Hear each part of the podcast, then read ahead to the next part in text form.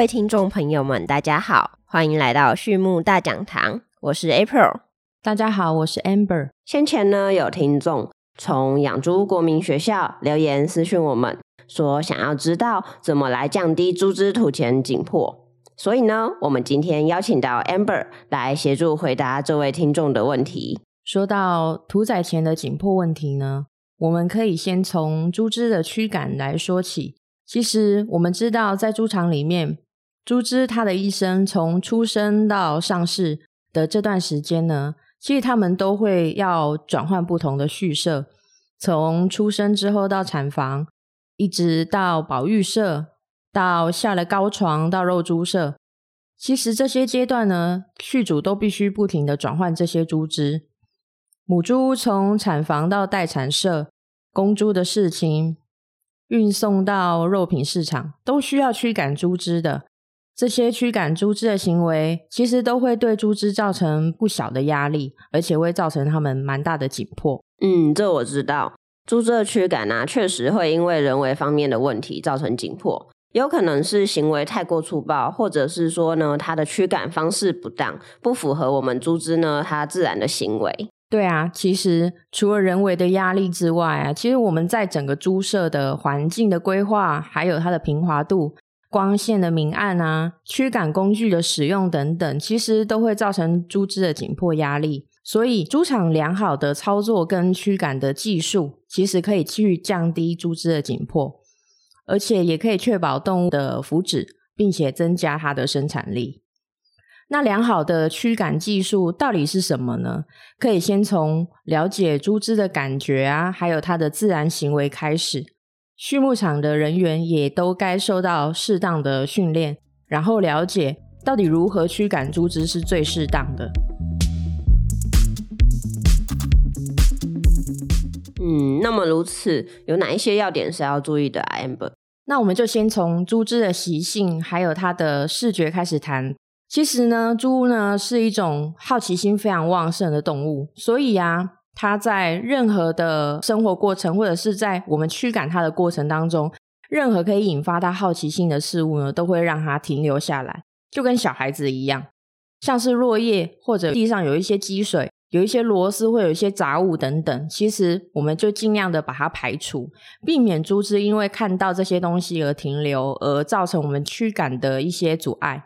同时呢，我们也可以透过这些方式去避免猪只它在这个过程当中有受伤的风险。那另外呢，我们要特别注意，就是说，在一些老旧的畜舍，其实有一些阴暗的地方，或者是说有一些设备破损或尖锐的地方，猪只行走在其中的时候会特别容易受伤。我们知道，养一只肉猪到上市其实非常的不容易。如果它在上市之前呢，去受伤了。那可能会降低它猪只的售价，所以我们在赶猪的时候呢，驱赶的坡道设计尽量不要超过二十度，这个会比较适合猪只，因为太陡的坡道它会让猪只的心跳速率变快。嗯，对耶，我们可不能让猪只在屠宰前驱赶的时候就受伤，那这样子我们的辛苦就白费了。是说啊，我们之前有听说过，就是猪的眼睛啊，不像是人在正前方嘛，所以它就不擅长辨别景深，然后还有立体的物体，所以比起走上坡，猪只呢更不喜欢走下坡，因为这样子好像会让它感到恐惧。对的。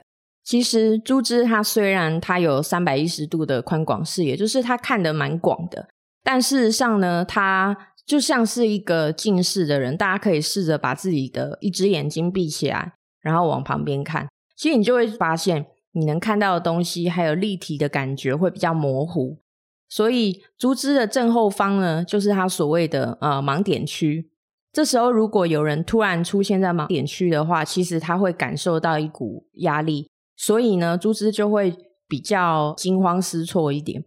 那所以呢，我们在驱赶猪只的时候呢，只需要站在它肩部旁边就好了。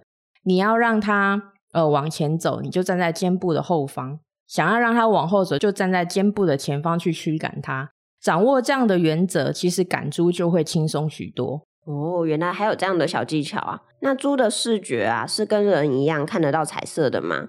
如果颜色的不同，对于猪只的驱赶会不会有差异啊？其实驱赶对于使用的颜色上，目前来说是没有太大的关联的。那猪只的话，它不能看到红色，它只能看到蓝绿色，所以呃，颜色对它来说是没有什么影响的，只是可能光度对它的影响可能还有一些关联。嗯，怎么说呢？是因为猪跟我一样会怕暗吗？没有啦，其实哈，猪只呢都蛮可爱的，它没有像 April 那么胆小。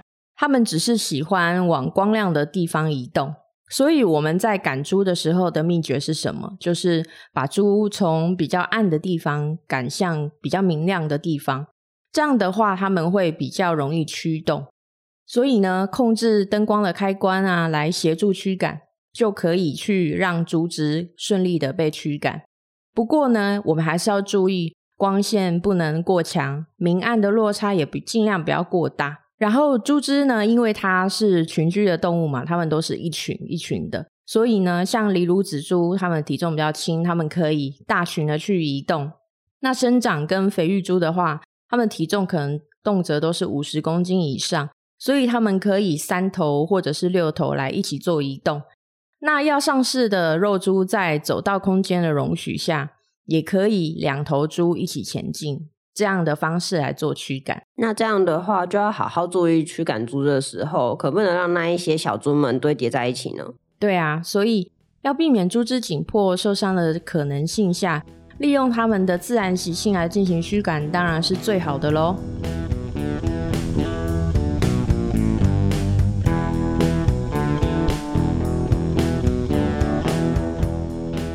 嗯，Amber，我们该怎么来规划驱赶的动线还有空间呢？当猪场的工作人员驱赶猪只的时候，其实猪只它并不知道它要走到哪里，所以要透过我们人的引导，那做好移动的规划当然是比较重要的。关于这一点呢，我们就要去了解猪只周围的区域可分为安全区跟奔逃区。一般的工作人员在安全区的范围工作。比较不会惊扰到猪只。那安全区的范围呢，主要是取决于猪只跟管理人员的关系。如果管理人员跟猪只的感情很好，并且经常接触，那么它的安全区就比较大，它能够允许人接近它的范围就会比较大一点。那如果他们常常受到工作人员棍子打它，那它的安全区就会变得比较小。你稍微一靠近，猪只就会变得很惊慌。哦，所以刚刚上一句的意思是比较亲人的猪，工作人员在驱赶的时候就要离它再稍微近一点，这样子才能驱使它前进。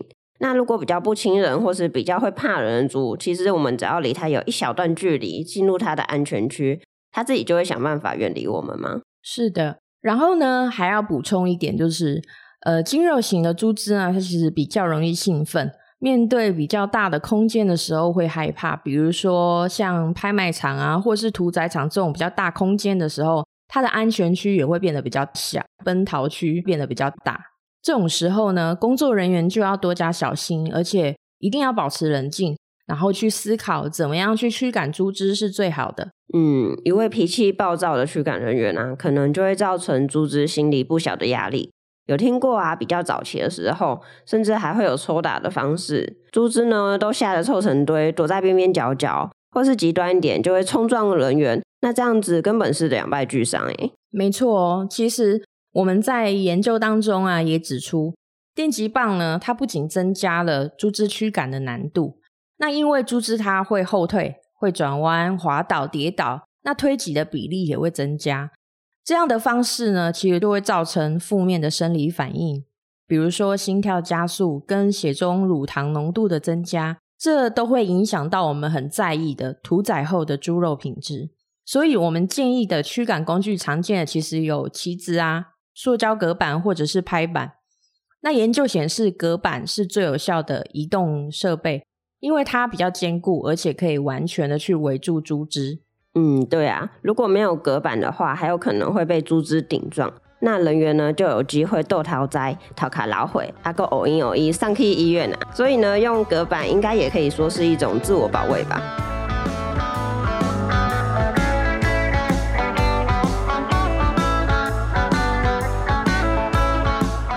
猪只前往屠宰之前呢，其实经过重重关卡，经过了我们要驱赶它到运输猪车上离开猪栏，然后经过整个不管是长期或短期的运输路程，细流、致昏它、放血等等，其实每个阶段猪只都承受了非常大的压力。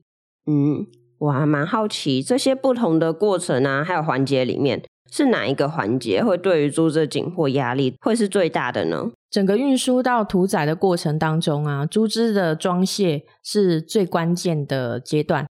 装载卸载的紧迫会来自于混合不熟悉的猪只，呃，也就是说，我们会把猪场里面的猪混群。那运输的距离、猪群的大小、运输系统、驱赶道路的设计、人员搬运的技巧。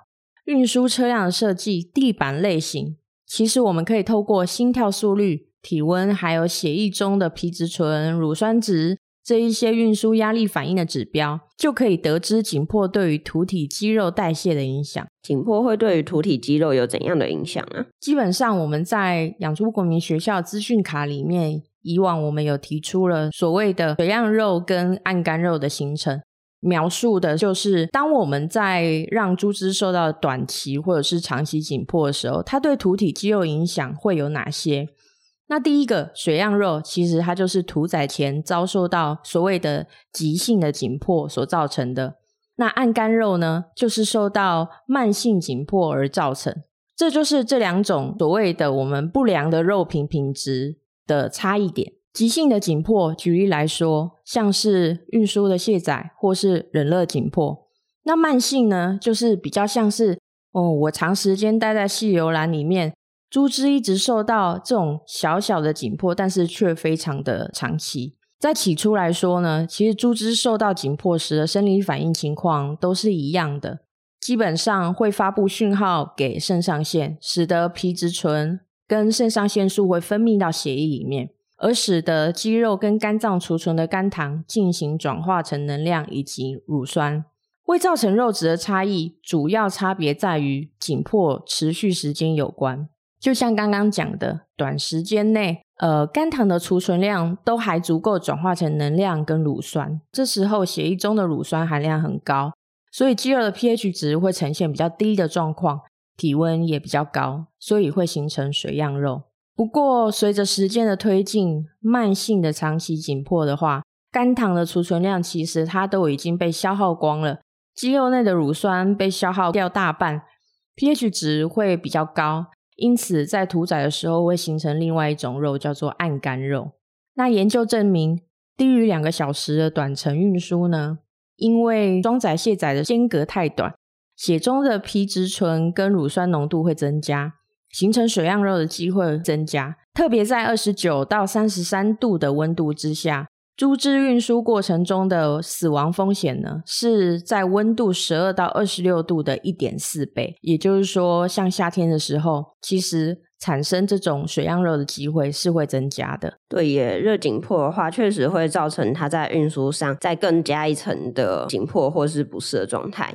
那如果说我们消费者啊吃到水样肉或是暗干肉，我想口感上可能不会是那么好吧。所以难怪有人说啊，开心快乐的猪在屠宰后变成猪肉后才会是最好吃的。是的，这真的不是口号。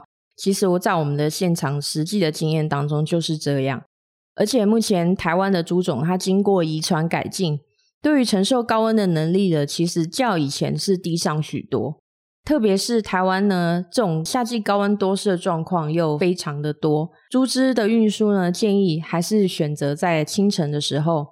那注意一下洒水降温，加装遮阴棚，也避免其他上述我们所提到的这些造成猪只紧迫的因素。这样子，呃，我们就可以说快乐的猪，快乐的续主，那消费者也会非常的开心。